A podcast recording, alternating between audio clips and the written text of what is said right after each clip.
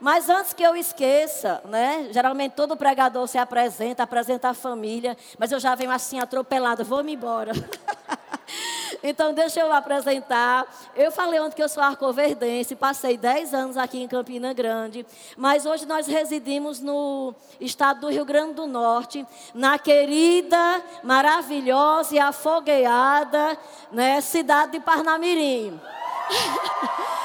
E a caravana aumentou hoje. Veio um grupo muito bom. Levanta aí o povo mais fervoroso dessa terra. Eita glória! Eu não poderia deixar de honrar essa equipe que veio, né? Também nos honrar. Né? A honra puxa honra, honra puxa honra. Então, muito obrigada a essa caravana maravilhosa. Deus nos presenteou com todo respeito a todos os povos que estão aqui e os que me ouvem, mas Deus nos, nos abençoou com o melhor povo que existe na terra são os nossos amados de Parnamirim, esse povo que Deus realmente é, tem nos permitido ver crescer, avançar. Como é bom ver vocês crescerem. Né? E também os dois, existem muitos homens importantes na minha vida, claro, Jesus é o principal deles. Mas nessa coleção de homens importantes tem os dois, né? meu marido e meu filho. Fica de pé, Jaelson, Gustavo. Ambos são campinenses. Ambos são daqui, né? Campinenses. E se você não reparou, não tem ninguém nesse lugar com um sorriso mais branco que o do meu marido. E aí para todo mundo ver, mostra aí. mas ele deu um lustre para vir para esse acampamento. Se você não encontrar pela glória do Senhor sobre a vida dele, vai encontrar pela boca. Se a glória não estiver lá bem forte, mas a boca tá. Então, mas que alegria poder estar aqui, de fato, né? Essa é a casa da mãe. Como é bom a gente voltar à casa da mãe. Como é bom rever os amigos, como é bom estarmos nessa influência, nesse lugar que, que inspira todas as filhas. Todas as filhas olham para vocês aqui. E como é bom a gente estar aqui nesse lugar, que a gente constantemente está observando, assistindo para se inspirar, para se edificar. Aleluia. Glória a Deus. E que tema maravilhoso. Quem está amando esse acampamento? Ô, oh, mas dá tempo ainda de você convidar pessoas. Sabe que é um prejuízo olhar e ver tantas cadeiras ainda vazias? Cadê o povo para ocupar essas cadeiras? Certamente tem alguém que você deixou de convidar para estar tá ocupando essas cadeiras. Eu não quero trazer condenação para ninguém, que a, a, ocasião não é essa. Mas, amados, condenado não. Mas ficar assim, pelo menos desejoso. Eu vou sair daqui e eu vou convidar pelo menos uma pessoa para vir à noite, para vir amanhã. Hoje é domingo, é mais fácil trazer pessoas para a igreja. Amém? Então traz pessoas, porque nós não somos represa, nós somos rios. E as águas, amados, que têm fluído e molhado e alcançado nossas vidas e nos refrigerado, não apenas no aspecto físico, mas principalmente no aspecto das nossas emoções e alimentado o nosso espírito, essas águas quer banhar, quer alcançar muito mais pessoas. E nós somos uma extensão de Deus aqui na terra. Amém. Nós carregamos a presença dele e nós somos a sua extensão em alcançar pessoas através do nosso esforço. Então se esforça orando por alguém, chamando, porque Deus vai tocar pessoas através de mim, através de você. Deus não vai mais tomar uma forma. Amém. Entrar novamente no corpo. Diga, eu sou a morada de Deus.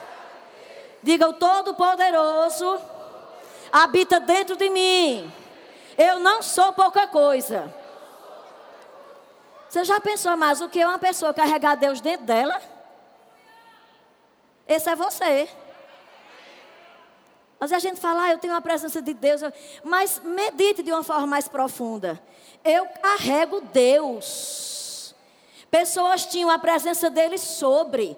Ei, nós carregamos a própria glória, todo o poder, toda a sabedoria, aquele poder que ressuscitou Jesus dentre os mortos. Amados, tudo isso está dentro de nós.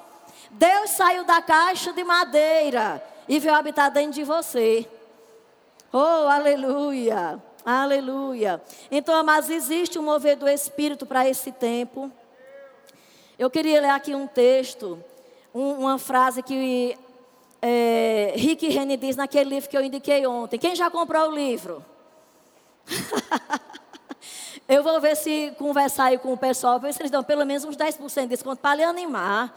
Meu amado, esse livro é maravilhoso. O Espírito Santo e você, a dupla dinâmica. Nós precisamos entender mais o poder que nós carregamos para que a gente possa ser operoso, praticante todos os dias. O recurso já está disponível.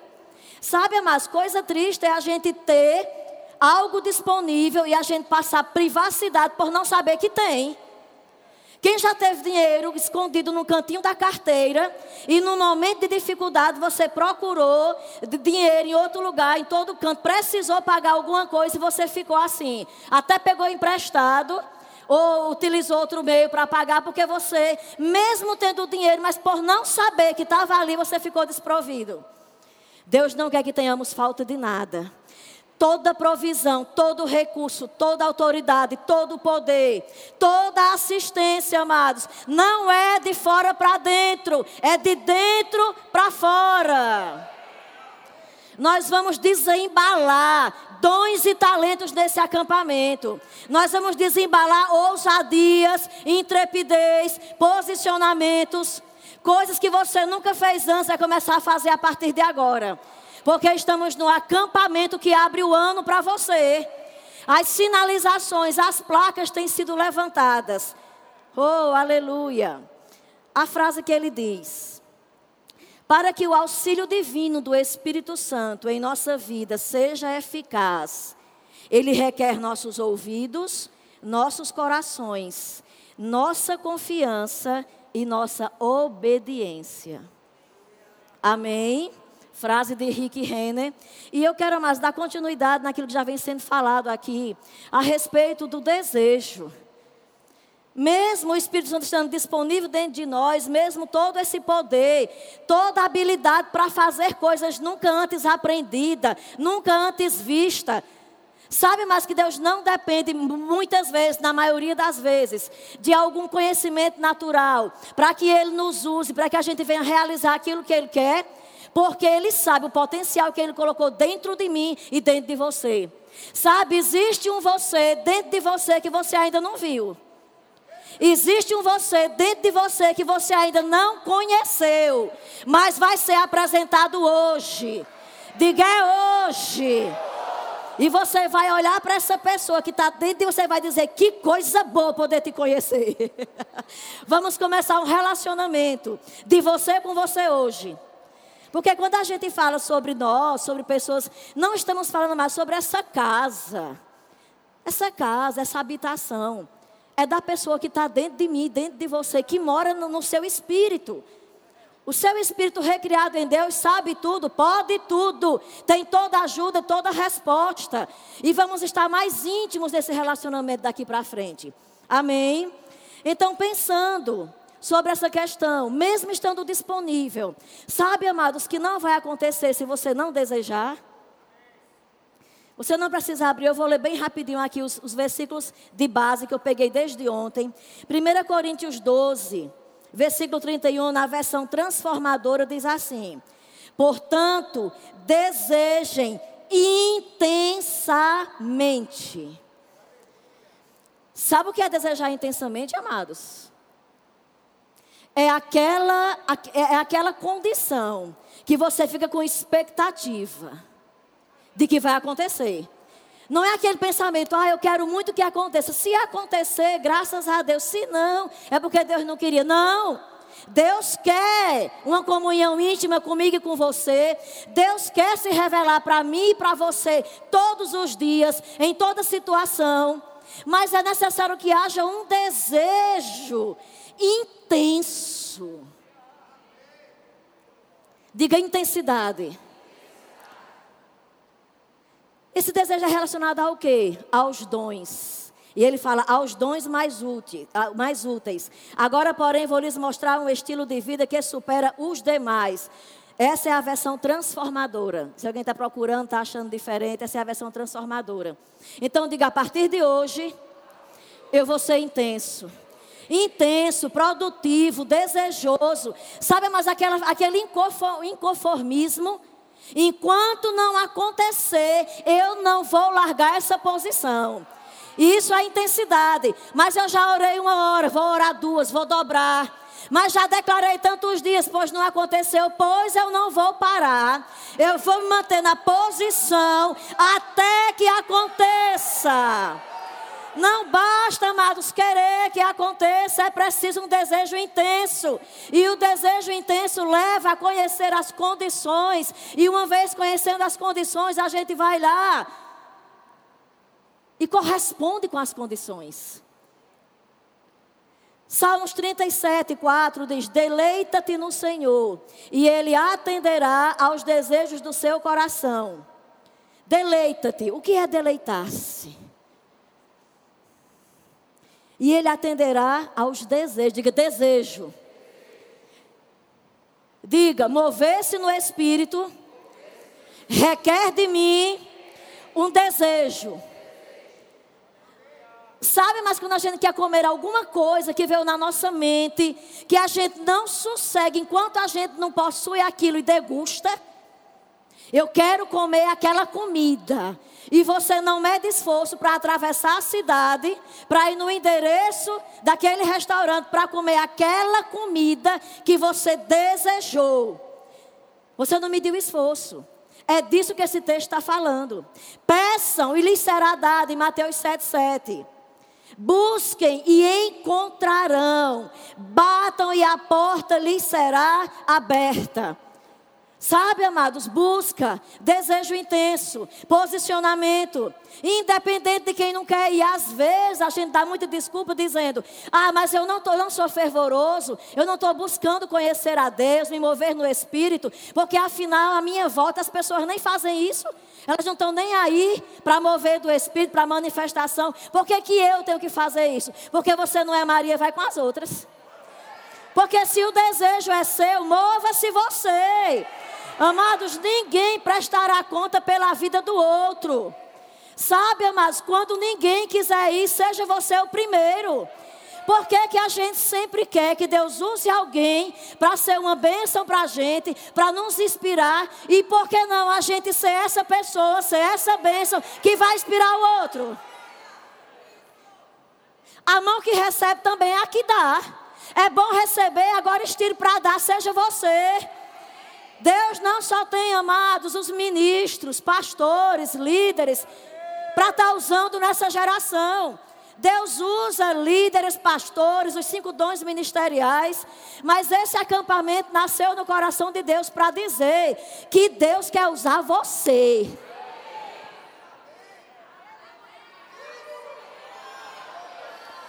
Por que quer usar você? Porque você é importante. Porque independente de tantos outros ao seu redor que estejam fazendo alguma coisa ou não, mas tem coisa, mas que é só do seu jeito. Com as suas ferramentas, com a autoridade, conhecimento, posicionamento, com a sua forma de se mover, de entender, de compreender, que Deus vai alcançar pessoas. E nós estamos aqui, amados, para é bom a gente se lembrar que a gente não está aqui para a gente dormir, acordar, trabalhar, recebe um salário, pagar as contas. Aí trabalha segunda, até o sábado de novo, ou até a sexta. Aí chega o salário de novo, paga a conta de novo. Ah, mas não é só isso. Essa é a pequena parte da nossa vida, do propósito da existência. Deus nos criou para termos um relacionamento íntimo, para se revelar para mim e para você. Deus quer ser conhecido nosso. De muitas formas, de muitas maneiras. Diz que Deus procurou mas se manifestar, se revelar na vida de pessoas. Antes os profetas, depois enviou o Filho. E agora nós temos a pessoa do Espírito Santo dentro de nós. E é através desse Espírito que ele quer ser conhecido hoje. Aleluia. Tem algumas pessoas aqui na Bíblia que eu estava observando a vida deles. A gente vai ler rapidamente para a gente entrar no que de fato Deus quer. Vamos lá. Atos capítulo 9, no versículo 4. Tem três pessoas que tiveram um relacionamento ou tiveram uma experiência com Jesus ou com o Espírito Santo. E você vai ver que pelo menos em duas houve alguma coisa em comum que está claro no texto. Atos capítulo 9, versículo 4 diz assim: E caindo por terra, ouvi uma voz que lhe dizia: Saulo, Saulo, por que me persegues? Ele perguntou: Quem és tu, Senhor? E a resposta foi: Eu sou Jesus a quem tu persegues. Qual era o desejo que Paulo tinha aí? O que era que Paulo estava fazendo? Ele pegou uma carta de autorização para matar crentes. E sabe por que Paulo tinha esse desejo de matar crentes? Porque Paulo entendia que aquilo agradava a Deus. Ele achava que matar crentes, matar os seguidores do caminho, estava agradando a Deus e motivado por esse desejo. Era um desejo sincero com a proposta e o interesse, ou a proposta e a condição, o pensamento errado. O desejo era sincero, eu vou agradar a Deus, eu vou acabar com esses seguidores do caminho que estão tentando tomar a glória de Deus para si. Esse tal desse caminho que estão seguindo, não, só existe um que é Deus. Paulo estava, mas querendo fazer uma coisa certa. O coração estava certo, com a cabeça errada. E como diz nosso apóstolo, podemos estar sinceramente, né, certos em alguma coisa, mas sinceramente errado. A gente está sincero em querer fazer algo, mas sinceramente errado na forma de executar. Então havia uma sinceridade. Aí fala a respeito do discípulo. Aí teve aquela situação que ele caiu, não sei se do cavalo, porque não diz que tem cavalo, mas certamente foi de um cavalo, né? Porque eles andavam de cavalo. Então ele caiu ali e por causa do desejo de agradar a Deus, houve uma manifestação do poder de Deus para a vida de Saulo. Veja, amados, cada manifestação, ela antes vem acionada por um desejo sincero. Agora entenda, se um homem que não tinha comunhão com Deus, não era nascido de novo, mas só porque ele tinha o desejo e ele agiu à altura do desejo. Porque ele agiu à altura, aí Jesus apareceu para ele e houve aquela manifestação poderosa. Ele nem conhecia Jesus, ele não sabia, ele não conhecia a voz, não conhecia a forma, nem a, a maneira do Espírito ou Jesus se revelar. Tanto que ele falou: Quem é, Senhor? Eu sei que tem um poder sobrenatural operando aqui nesse acontecimento, mas quem é você? E ele se apresentou: Eu sou Jesus, a quem você persegue.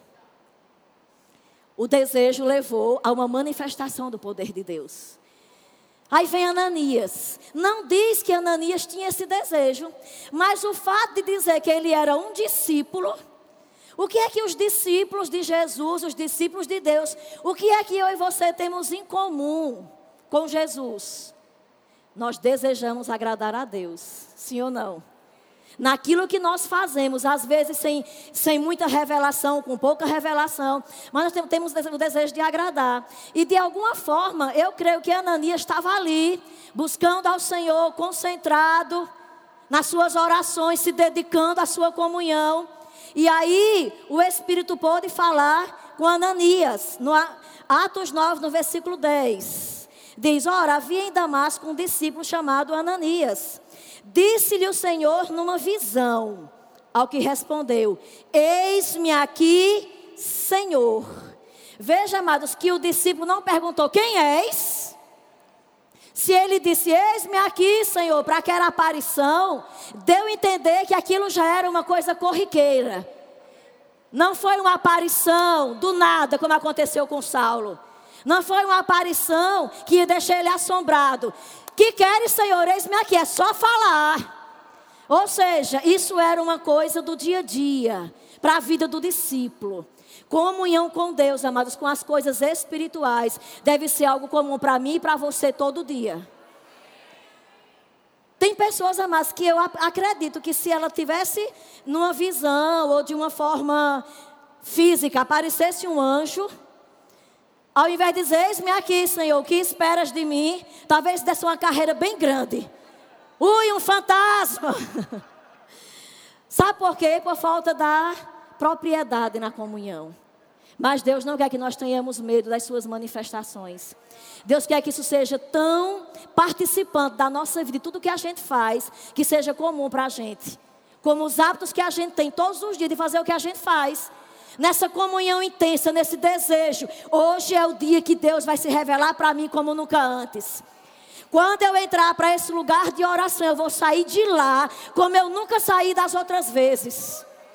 Sabe, mas é bíblico a gente ter o nosso tempo e lugar para se afastar, se desligar de tudo, para estar unicamente com o Senhor, para ouvir o Senhor, para se mover, para corresponder aos seus anseios. Porque muitas vezes temos dito, Deus não tem falado comigo. A questão é, o nosso alvoroço, as respostas para dar a respeito de tantas coisas, são tantas distrações, é uma concorrência com quem vai ganhar a nossa atenção, que às vezes a dele, mesmo ele tendo o desejo e o interesse, fica desapercebido. Precisamos, amados, não negociar o nosso tempo de comunhão com o Senhor por nada. E sabe, amados, que tempo todos nós temos, é só querer. E aí nessa aparição, ele prontamente, esteja aqui, Senhor, Olha só, mas a instrução que o Senhor deu, já foi falada aqui, a gente só vai ler rapidamente. Versículo 11. Então o Senhor lhe ordenou: dispõe-te e vai à rua que se chama direita, veja. Endereço, o nome da rua. Na casa de Judas, nome da pessoa. Procura por Saulo, o dono da casa, e agora a pessoa em questão, apelidado de Tasso, disse o nome até o apelido. Apelidado de Tasso. Pois ele está fazendo o quê? Orando. Ele não estava distraído. Ele estava na, na posição ou na condição favorável para que ele percebesse os sinais. Ele estava orando, estava sensível. E viu entrar um homem, disse até depois de dizer o nome do dono da casa, o nome da pessoa em questão, o sobrenome, o nome da rua, disse até o que a pessoa tinha visto. Amados, você não fica maravilhado com um negócio desse, não? Como é? Você pode estar pensando, como é que eu já tenho tantos anos de crente, já tenho dois anos de rema, escola de missões, de ministro, tudo que existe, Deus nunca me deu uma direção com tanta precisão. Tamanha precisão, amados. Olha o interesse de Deus é detalhista. Eu não sei só você, mas isso aqui mexe comigo. Eu quero causar uma revolta santa dentro de você hoje. Você vai se revoltar. Quando eu li esses textos, prestando atenção, eu digo: o quê? Esse discípulozinho que não tinha nem rema, teve um negócio desse, passando a perna em mim. Nome, endereço, apelido. Não, tem alguma coisa errada. Não, Senhor, vamos aqui para um tete a tete. O que é que está faltando?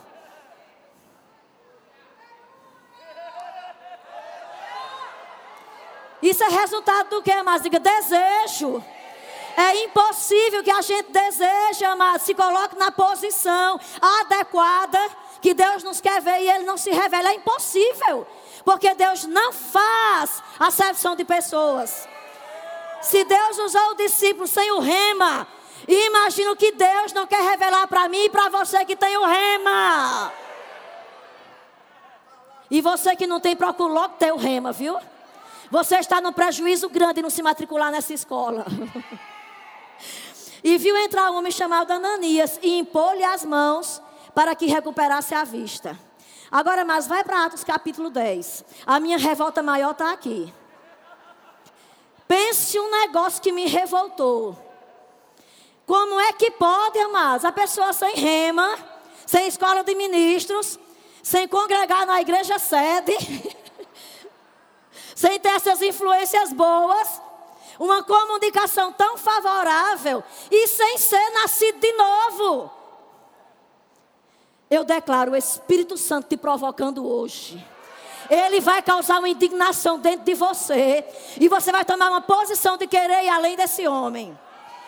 Vamos ver o que é que esse homem mexe com a gente, Cornélio. Atos capítulo 10, versículo 1 diz: Morava em Cesareia um homem de nome Cornélio, centurião da corte chamado Italiana, piedoso e temente a Deus com toda a sua casa, e que fazia muitas esmolas ao povo. E de contínuo. Diga desejo. Só ora continuamente quem deseja algo. Amém?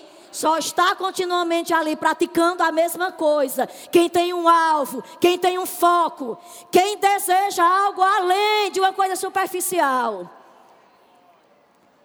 Oh, aleluia. Aí o versículo 3 diz: Esse homem observou claramente durante uma visão, cerca da hora nona do dia, um anjo de Deus que se aproximou dele e disse: Cornélio. Este, fixando os olhos e possuído de temor, perguntou: Que é, Senhor? Olha só, amado, se você não se revolta com isso. Como é que o homem não nasceu de novo, vê o anjo, escuta a voz e ainda sabe detectar que aquilo é o Senhor? Quando o Senhor, esse mesmo Senhor, tem falado tantas vezes comigo e com você, e a gente fica, será que é Deus ou não é? Foi Deus que falou, é minha mente. Será que é da minha cabeça? Para trás de mim, Satanás, vou dar nada a ninguém não. Vou dar nada a ninguém não. Amados, prontamente o homem que não tinha aliança com Deus, mas ele tinha um desejo. Isso deixa bem claro para mim e para você, mas que a condição até hoje é a mesma. Deus não faz acepção de pessoas. Mas também não é porque a gente é nascido de novo e fez o rema, mas com uma vida sem compromisso vai desfrutar da profundidade de um poder. Depois de nascido de novo, depois de ter o rema, porque não é mais por aquilo que a gente fez, que no nosso ver, estou qualificado demais. Senhor, agora pode mandar a unção, estou pronto. Já nasci de novo. O homem nem era nascido de novo, mas, mas praticava esmolas. E por que ele praticava esmolas a ponto de chamar a atenção de Deus aqui? Era a prática que na cabeça dele, ele estava correspondendo àquilo que Deus esperava dele como pessoa. Ele queria ser uma pessoa bondosa, justa. Então eu vou dar esmolas. Deus quer que a gente socorra quem está necessitado. Dava esmolas. Mas esse homem jejuava. Eu não vou nem perguntar aqui. Quem é nascido de novo, que é graduado do Rema, que já jejuou essa semana. Ninguém responde nada, ninguém fala nada. Só sorri e acena. ninguém está falando com você nessa história.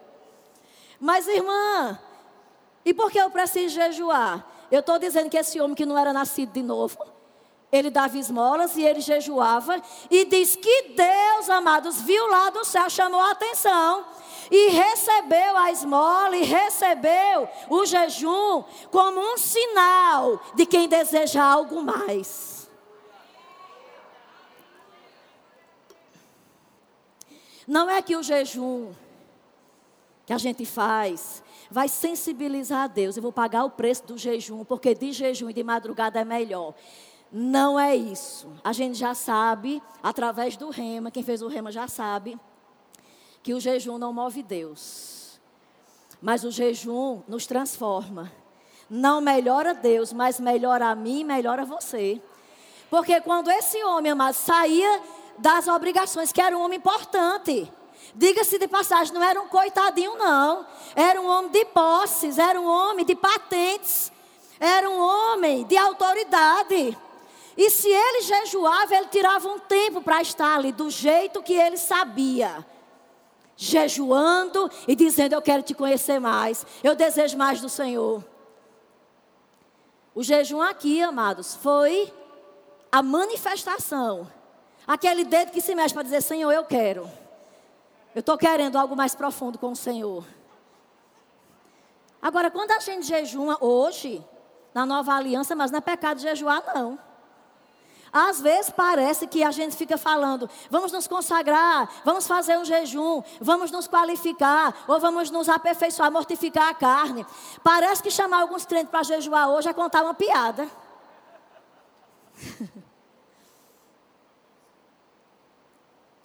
Não, amados, o jejum não saiu de moda, não. Tem algumas inclinações da nossa carne que o jejum vai ajudar a mortificar. O jejum, mas bota a carne no prumo. E quando a carne está lá sub, subjugada, aí o espírito sobressai. Melhorou Deus? Não, Deus já é perfeito. Mas eu e você ficamos melhores depois do jejum. Aí o anjo apareceu, amados, disse, versículo 5: Agora envia mensageiros a Jope e manda chamar Simão. Presta atenção. Manda chamar Simão, o nome do homem, que tem por sobrenome Pedro. Ele está hospedado com Simão, curtidor, que era no caso o que estava hospedando, cuja residência está situada à beira-mar. Nome do hospedante, nome do hospedado, o nome da rua e a localização, mas o GPS completo. Aciona aí o GPS que não vai dar erro não. Tá aí. Um homem, mas que não foi nascido novo, recebeu o GPS prontinho para corresponder com aquilo que Deus tinha para ele. Mas e aquilo que Deus tinha para ele, eu posso te dizer que a mente dele não tinha desejado, nem almejado, nem pensado, porque ele nada sabia sobre a salvação. Ele estava pelejando, estou fazendo aqui o que eu sei fazer, para ver se Deus se agrada, e a partir disso eu chamo a atenção e ele desenvolve comigo um relacionamento mais profundo. Amados, não basta ter um relacionamento sabendo que Deus é o nosso Pai, que é o Todo-Poderoso, se esse saber não tem afetado nada na nossa vida. Esse saber precisa afetar primeiro alguma coisa em nós. E veja, amados, que essa consagração desse homem, mesmo sem ser nascido de novo, Deus teve o interesse de corresponder, porque havia desejo sincero. Diga: quem deseja, busca. E quem busca, acha. Quem busca, encontra. Quem busca, recebe. Quem busca, tem. E isso, amados, é independente de quem está querendo com você ou não. Aí a coisa mais importante da vida de qualquer pessoa, mandou chamar Pedro. E quando Pedro chegou lá, mas é tão linda a atitude desse homem. Como Juliana falou aqui ontem sobre a reverência. Precisamos, amados, desenvolver essa reverência quando o Espírito está se movendo em nosso meio. Quando uma pessoa debaixo do Espírito está se movendo, seja ela nos dons, seja ministrando, é Deus falando. E a gente ficar atento. Aí aquele homem considerou tão importante a instrução que o anjo deu que ele convidou os amigos, todos os parentes, e quando Pedro chegou, disse: Olha, estamos todos aqui, ó, está todo mundo sentado. Diga aí, olha a expectativa. O que é que Deus está querendo me dizer? Estamos todos aqui prontos, desejosos. O que é? O que é, homem de Deus? Que Deus mandou você aqui? O que é que Ele tem para nos dizer? Mas olha a precisão da expectativa de um homem que não era nascido de novo. Eu declaro uma revolta santa dentro de você.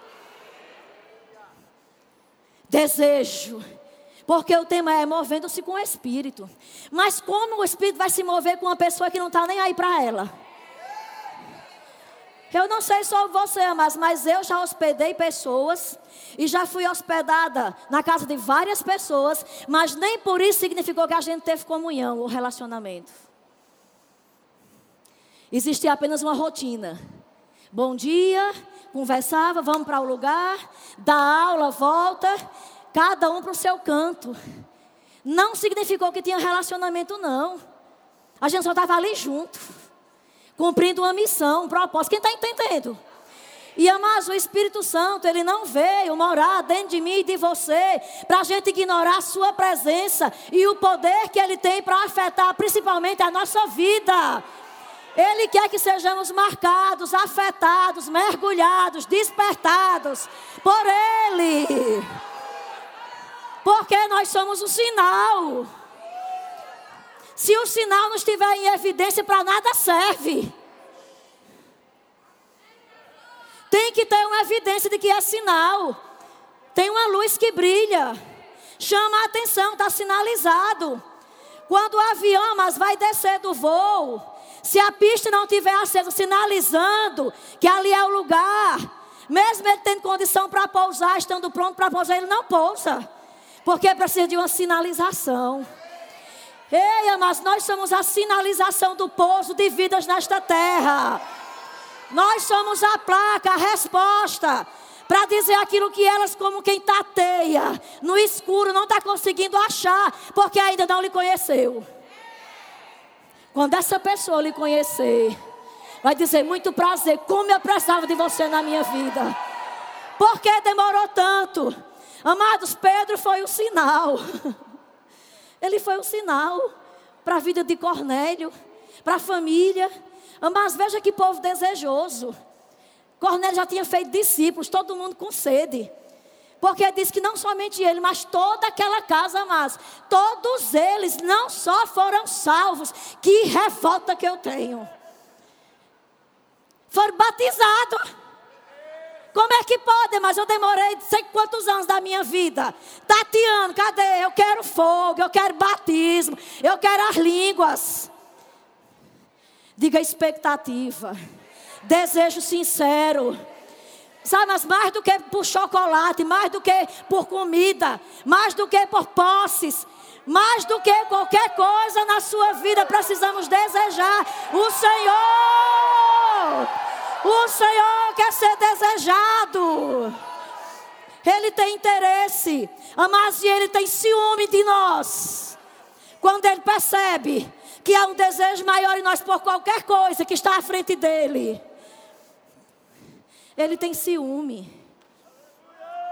Ele se machuca. Como é que eu habitando aqui dentro?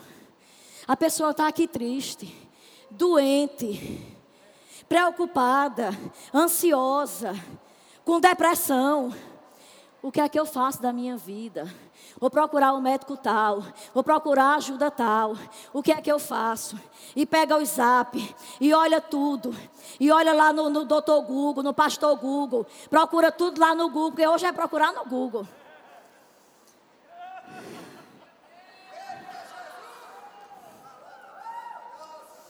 Quando a sua prioridade for o Senhor, você será a prioridade dele.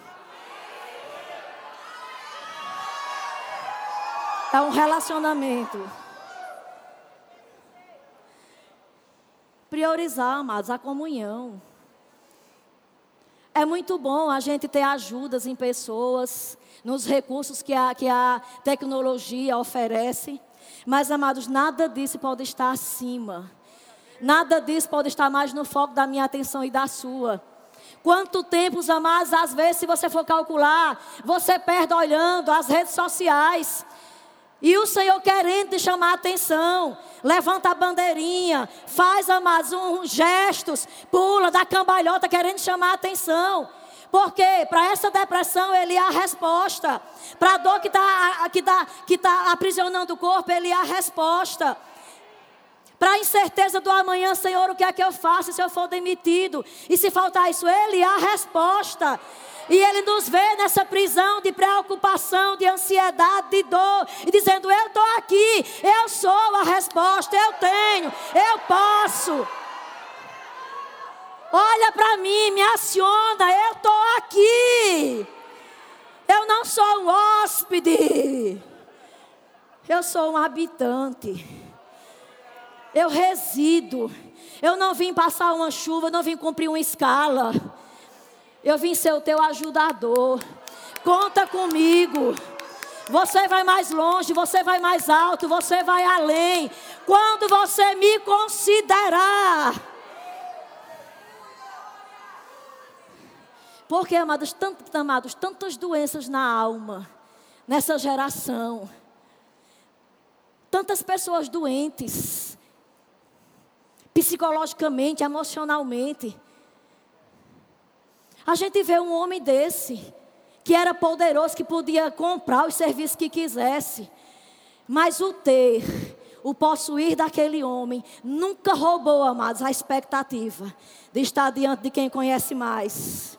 Senhor, não importa o poder que eu tenho, a autoridade que eu represento, eu quero que o Senhor saiba que tu ainda és a minha primazia. Eu prefiro buscar no Senhor. Eu preciso conhecer no Senhor aquilo que o Senhor tem para a minha vida que eu ainda não sei, mas que eu preciso saber, Senhor. Abre os meus olhos para que eu veja.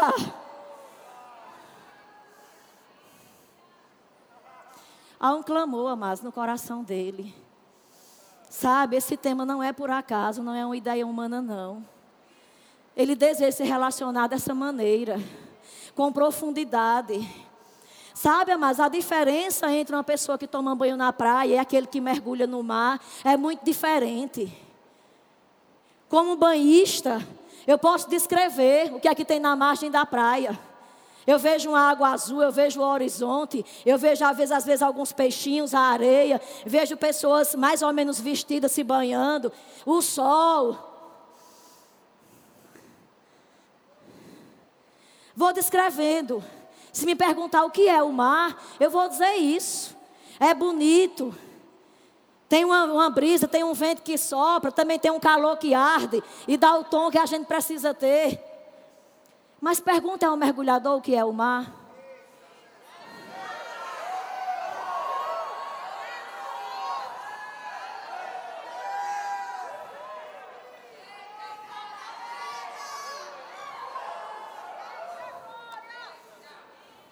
E se a gente fosse avaliar hoje, amados, Senhor, a minha condição hoje é a do banhista ou é do mergulhador profundo?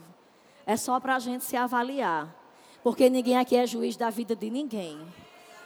Mas nada melhor do que o seu teto a teto com ele. Agora, mas quando a gente se avalia, a gente logo sabe a resposta.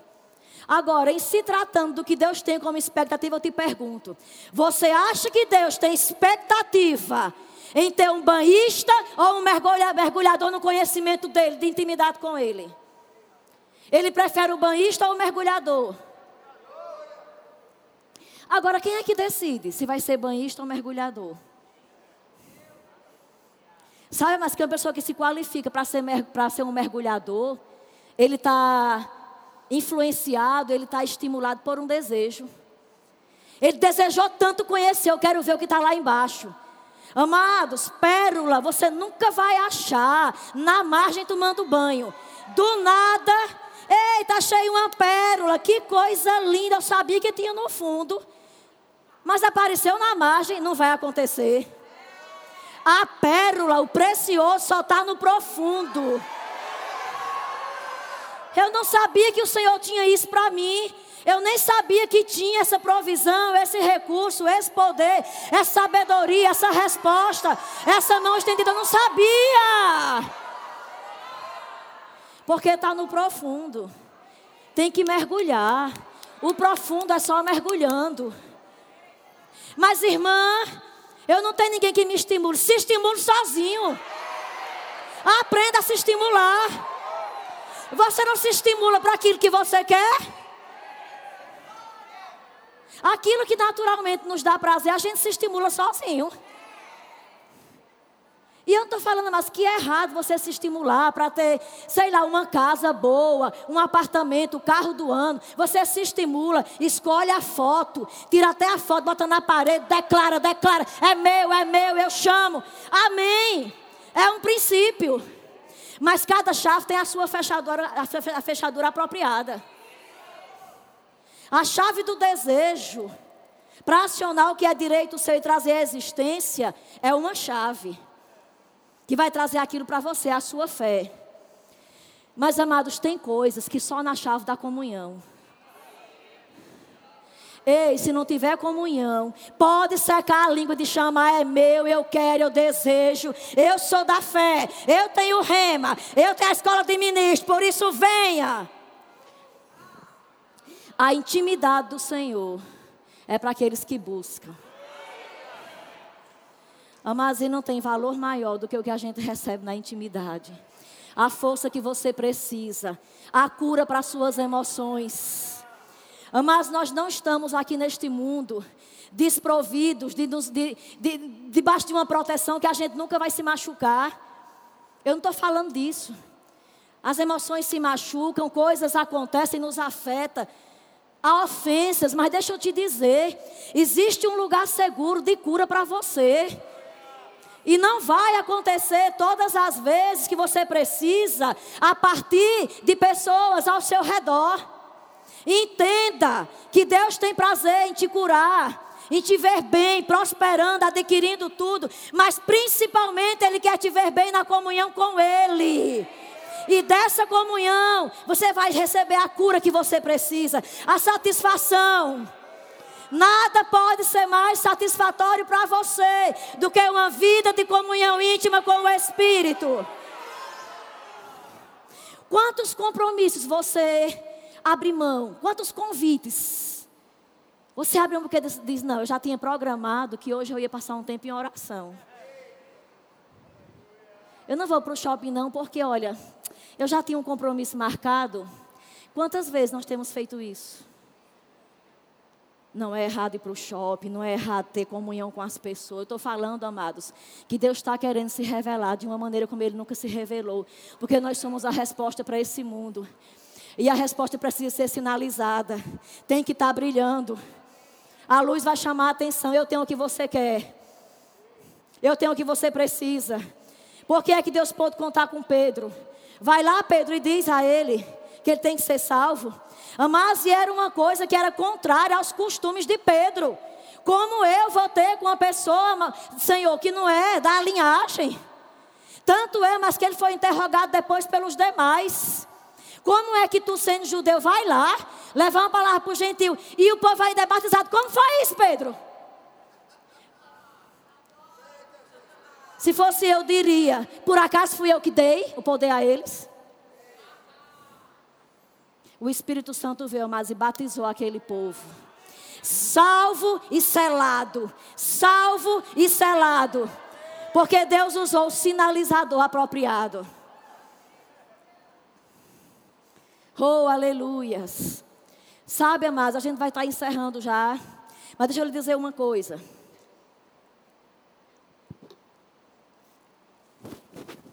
Nada vai mudar na minha vida e na sua, enquanto a gente é passivo. Se você está suportando a condição, ah, é suportável. Enquanto você suporta, não vai haver mudança. No dia que você se revolta, diz, a partir de hoje vai ser diferente. Davi amar se revoltou. Quem é este incircunciso? Que afronta dessa maneira o exército do Deus vivo. Quem é ele? Pois eu vou mostrar aqui a Deus de Israel. E hoje mesmo, hoje, eu vou cortar a cabeça dele e vou mostrar quem é que manda. Quem é que tem o poder? Sabe, amados, um dia, há um pouco mais de um ano atrás, eu subi na balança. As roupas não cabiam em mim. Era aquela luta. As mulheres sabem o que eu estou dizendo. A gente vai se arrumar para ir para o culto. Bota a calça, está marcando demais. Bota a blusa, tem coisa saindo para todo lado. Está indecente, não pode. Aí bota outra e está mostrando, e está mostrando. Meu Deus, eu estou sem roupa. E Deus diz: Não, você está é gorda. Porque roupa tinha. Mas estava cheio o guarda-roupa. Tirava, colocava. Não dá certo, não dá certo. Eu fui na balança, eu tô gorda. Subi na balança, estava lá. Eu disse: O quê? Eu estou pesando tudo isso. É por isso que as roupas não cabem, o tamanho não é adequado. E eu ocupando a roupa. Mas no dia que eu subi naquela balança, eu falei: Hoje eu vou tomar uma posição. Tome vergonha na cara, Cida. Você se domina, você pode. Você pode. Que conversa é essa que não tem roupa? E depois daquele dia, mas eu me revoltei e eu comecei uma dieta sozinha. Espírito Santo, você é meu ajudador. Inclusive para me ajudar a usar aquelas roupas que estão ali. Eu não vou comprar outras, são aquelas. Eu vou usar aquelas. E amados, resumindo, os 10 quilos que eu precisava perder, eu perdi porque eu me revoltei. Às vezes a gente se revolta por uma dieta, se revolta por um carro que há muito tempo está lá quebrando, liga, quebra. Quer saber, a partir de hoje eu tomo posse do carro novo. Aí dança, celebra, chama, o carro vem. Eu me revoltei com os pesos, fechei a boca, fiz o que pude, emagreci chegou. Essa mesma revolta, mas para as coisas espirituais. Porque quando Deus está olhando para mim e para você e se tratando do peso que deveria ter no espírito, Ele diz: está magro demais. Está faltando. Tem espaço para se alargar mais. Porque está tão estreito. Porque está tão fino, tão raquítico, tão anêmico. Sabe, mas o irmão Reiga disse que uma das formas da gente se afoguear é a gente celebrar a palavra. Sabe que está faltando pessoas que ouvem a palavra e grita: Amém, é isso mesmo, eu recebo, é desse jeito, é para mim. Vamos aprender mais a celebrar quando a gente está ouvindo a palavra. É meu, eu pego, recebo, assumo, é meu. Mas, irmã, é porque é o meu jeito. Eu recebo assim mesmo, Deus sabe. Deixa eu lhe perguntar. Quando o Brasil faz um gol na Copa, o seu jeito muda? Ou você torce assim também? Que gol! Foi gol! Como Simon falou. Ah, mas quem celebra o gol do Brasil assim, me diga que eu quero orar por você. Tem algum problema se você celebra assim? Gol. A gente, mas é fervoroso para gritar: Gol! E a gente corre e pula. Aí para celebrar com a palavra é o meu jeito. Pois mude. O Espírito Santo nos ajuda nas nossas fraquezas. Isso é uma fraqueza. Mas o Espírito Santo é a força. Precisamos, amados, nos encher de fogo, nos afoguear. A partir do receber a palavra. Celebra, mas porque é de Deus. É de Deus a palavra. Você se identifica tanto que você celebra. Está falando comigo. É desse jeito. Eu recebo tudo.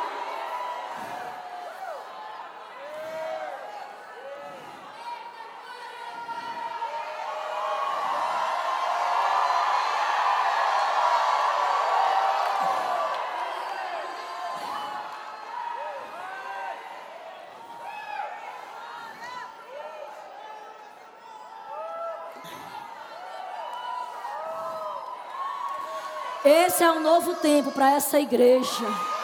E é um novo tempo para a sua vida. Eu quero que você se revolte hoje com essa coisa básica. Eu nunca mais vou ouvir a palavra do mesmo jeito. A partir de hoje eu vou dizer amém. Eu vou dizer é desse jeito. Eu vou dizer eu recebo, eu concordo, eu tenho, eu posso, eu vou, eu me submeto, eu me arrependo eu me consagro, eu busco, eu quero, eu vou dar resultados, eu vou dar resultados. Oh, aleluia! Chega de desculpas, vamos para os resultados. Uma coisa simples, a palavra celebrada, a palavra celebrada. Deixa eu lhe dizer, amados, poucos púlpitos e eu não digo isso para a gente se gloriar, não. Em nós mesmos, não.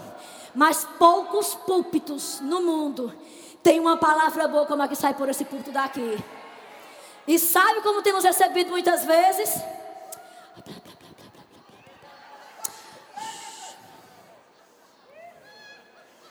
O poder mais fluindo e a gente distraído, massageando as unhas, olhando para o teto, pensando no restaurante, distraído, e a palavra saindo, mas a, a palavra, o evangelho, a palavra sólida, consistente. Aí sai da igreja. Como é que foi o culto? Foi bom. Foi pregado o que? A palavra. E a palavra disse o quê? Não sei. E quem foi o pregador? Eu nem me lembro. Chamaram lá, mas eu nem me lembro. Meu irmão, me poupe. Nem o nome do pregador você sabe dizer. Pelo amor de Deus. Se não estava conectado para saber nem o nome de quem pregou, imagina as coisas profundas que Deus quis revelar nesse ajuntamento. Porque nos ajuntamos para nos afiarmos, para melhorarmos, para nos alimentarmos. Mas é a bandeja passando. É a bandeja passando. Quando o ministro está pregando, é a bandeja do Senhor passando para te servir. Dessa bandeja sai a cura, sai a força, a resposta, a vida que você precisa. Como podemos ficar tão distraídos diante da presença? Porque a bandeja é a presença.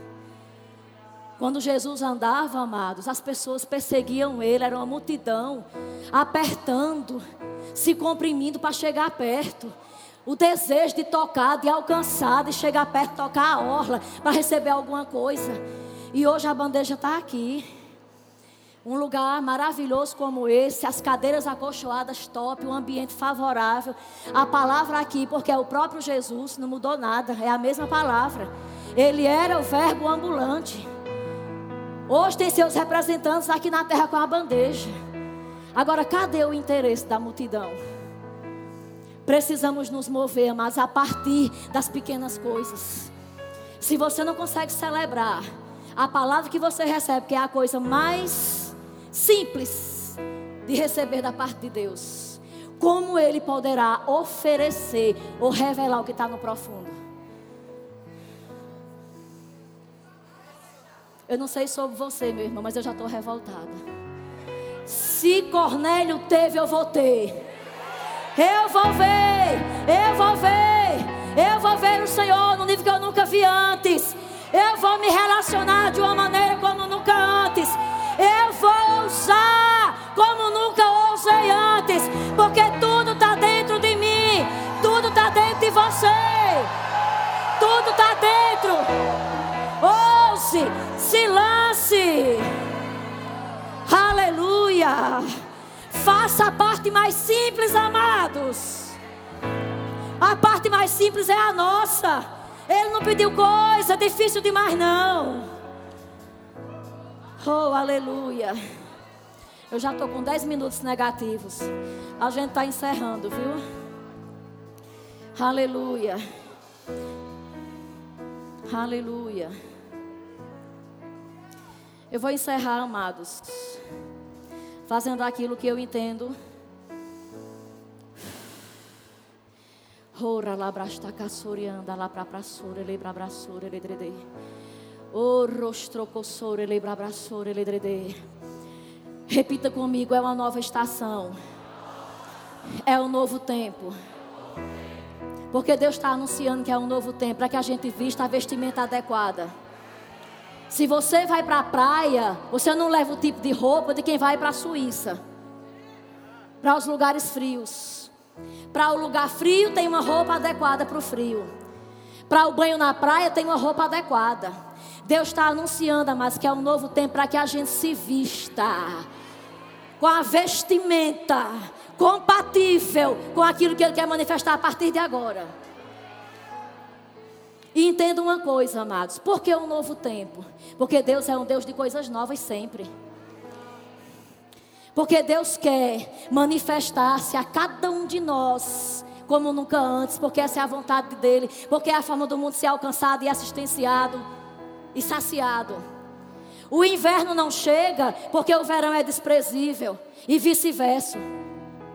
É porque cada estação tem o seu valor, cada estação acrescenta algo. Eu acredito que a minha estação e a sua, de frio espiritual, é a que está se fechando. Fechou-se. Fechou-se. Tem a ver com quem? Com a vontade de Deus para a minha vida e para a sua. O inverno espiritual fechou-se. Aí Deus agora abriu uma nova estação. A estação do quê? Do calor, mas é calor do espírito. Do afoguear-se por dentro. E por que Deus cria estações e estações? Porque Ele é Deus. Eu e você não podemos criar.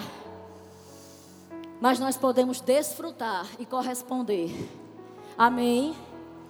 Eu recebi, amados, uma palavra e é com muito temor, e muito tremor, e muito respeito. Que eu vou ler, porque foi tão preciso. Quando eu comecei a orar por esse acampamento,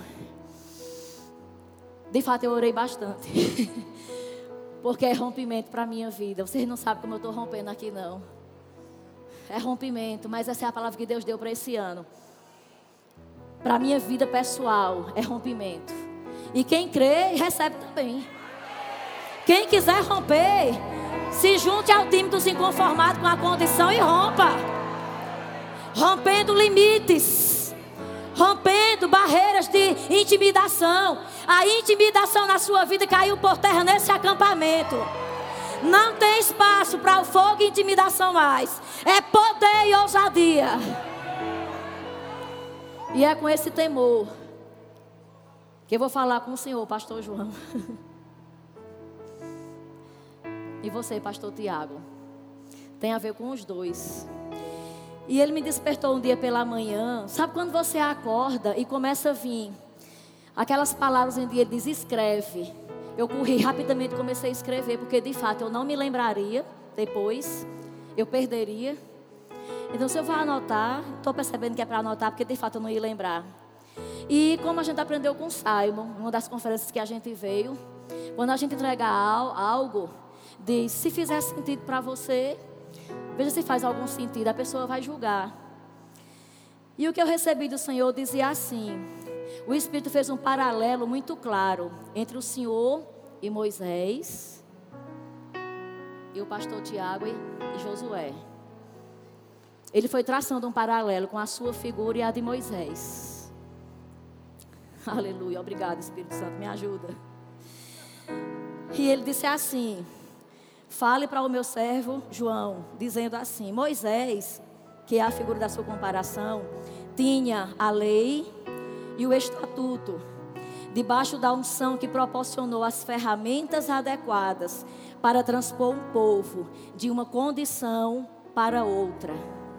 No calor do deserto, outros não possuíam essas ferramentas por serem inerentes à missão, a sua na ocasião. Aleluia. A travessia do povo em meio ao deserto não foi nada fácil, mas o povo chegou à terra de Canaã. O povo não só foi conduzido, como foi instruído na lei de Deus. O povo já sabe os mandamentos. O povo. O povo. O povo. O povo já sabe os mandamentos graças aos seus esforços no cumprimento da missão, a sua sabedoria, maturidade e experiências com Deus. Agora irão capacitar líderes tribais. Oh, aleluia. Essas ferramentas foram afiadas nesse processo e se tornaram perfeitamente compatíveis com a nova missão afiar e melhorar o desempenho de líderes tribais. O Senhor irá se incomodar por não sentir falta, de não estar mais operante no que já estava acostumado e até pensava que não se adaptaria a outra missão. Pois não só vai se adaptar, como vai se surpreender de não ter que colocar tanta força como na missão anterior. Haverá uma graça, pastor, que lhe envolverá de tal forma que a sensação mais próxima da definição será plenitude. Há uma plenitude para essa nova estação. Eu queria que o senhor ficasse de pé. Vem aqui, apóstolo, por favor. Porque não chove de baixo para cima, é de cima para baixo. Quem está entendendo? Eu quero que você, por favor, apóstolo. é só impor as mãos sobre ele. Eu vi essa cena. Quem tem a autoridade de liberar uma nova unção para essa palavra que o Senhor deu, para essa nova missão, é só você liberar. Amém. Oh, obrigado. Estende as mãos para cá, amados. Oh, rala para para. Oh, obrigada, Senhor. Obrigada, Senhor. Aleluia. Oh, rabrasta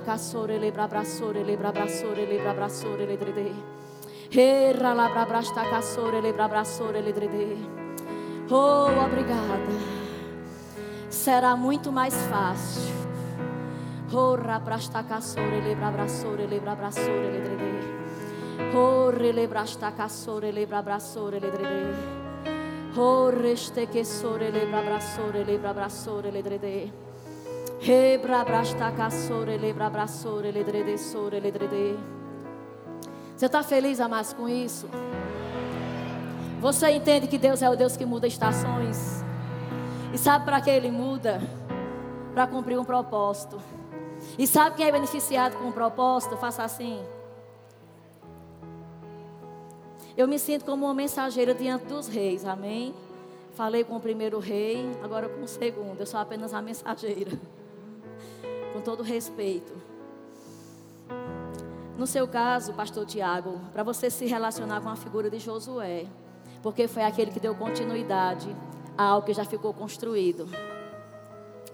Josué sempre esteve próximo a Moisés. Quase toda a sua vida junto desse Moisés. Recebeu dele a lei, o estatuto e teve participação na sua jornada e trajetória, na maior parte dos seus anos. Josué acompanhou a travessia bem de perto, aprendeu muito com ele, e todo aprendizado lhe será muito útil. Mas assim como Josué, sua missão é a de apoderar-se da terra que já te foi dada. O povo já conhece o mandamento. A lei já está em seus corações, mas eles precisam da força e bravura que estão nas ferramentas que Deus te confiou para o desempenho da missão. Pois a Canaã é terra deleitosa, mana leite e mel, mas tem gigantes. O empoderamento desta terra requer bravura, vigor, força e coragem de um guerreiro. E foram estas as ferramentas que foram confiadas a você. Os demais soldados e valentes estão prontos a corresponder e serem bem-sucedidos à instrução que sairá da sua boca. Os gigantes e todas as circunstâncias serão vencidas, pois assim como o Senhor foi com Moisés na travessia do povo pelo deserto, assim será contigo na possessão desta terra que te deu o Senhor. Não temas, seja forte e corajoso, pois o Senhor é contigo e também já preparou guerreiros. Já preparou guerreiros já preparou guerreiros firmes na visão, no propósito. Você não será apenas, você não terá apenas um Caleb na sua companhia. Não é apenas um Caleb. Auxiliado por Calebes, além desse Caleb. E o significado de Caleb no entendimento é juventude e força. Mas não, não é qualquer força. É a força de guerreiro. Não é qualquer guerreiro. São guerreiros fiéis à missão e ao Deus da missão. E você pode dizer, como disse Josué: Eu e a minha casa serviremos ao Senhor. Amém. Guto, você dá só um abraço nele, por favor. A unção, o manto está sobre ti, o pai dos dois. Se levanta, igreja, celebra. É um novo tempo. É um novo tempo. É um novo tempo. E eles vão de julgar. Tudo vai ser julgado. Mas eu me sinto livre em obedecer aquilo que eu entendi vindo do Senhor. Amém, amados? E vamos celebrar. O que tem no meu coração agora é uma celebração. Vocês conhecem aquela canção que diz: é, Um novo tempo já chegou? Aquela outra que a gente canta, acelerando, que fala sobre o rompimento. Aqui canta o rompimento. Canta não, mas vocês conhecem o rompimento? Será que o pessoal de Parnamirim poderia cantar junto com o grupo? Pode, deixa eu perguntar aqui, pode? A menina que canta Pode, pegando junto com eles. A gente tem o baterista também que toca. Se ajudar, tem o baterista. Tem, Silas está ali, tem o tecladista. Vamos juntar as bandas e fazer uma banda só? Sabe por quê, amados? Porque vamos acelerando no sobrenatural. Não é tempo para ficar parado. É tempo para sair do conforto, da zona de conforto e avançar. Porque os gigantes, os gigantes já caíram por terra no poder do Espírito. Mas aqueles que tomam a terra celebram e se alegram. É um tempo de manifestar a força de guerreiro. Eu não estou diante de um povo coitadinho. Eu estou diante de um povo cheio de força, de vigor. Um povo com os mãos preparados para a guerra. Sabe como é a sua atitude? Pode vir quente, porque eu já estou fervendo. Eu já tenho a lei, o conhecimento da palavra. Eu já tenho o Espírito. Agora eu vou afiar as minhas ferramentas. Movendo-se. Você vai cantar, amado, se movendo. Você não vai cantar só por cantar é a sua confissão que você vai acelerar no sobrenatural. Aleluia, Aleluia. Você pode Aleluia. dizer um novo tempo.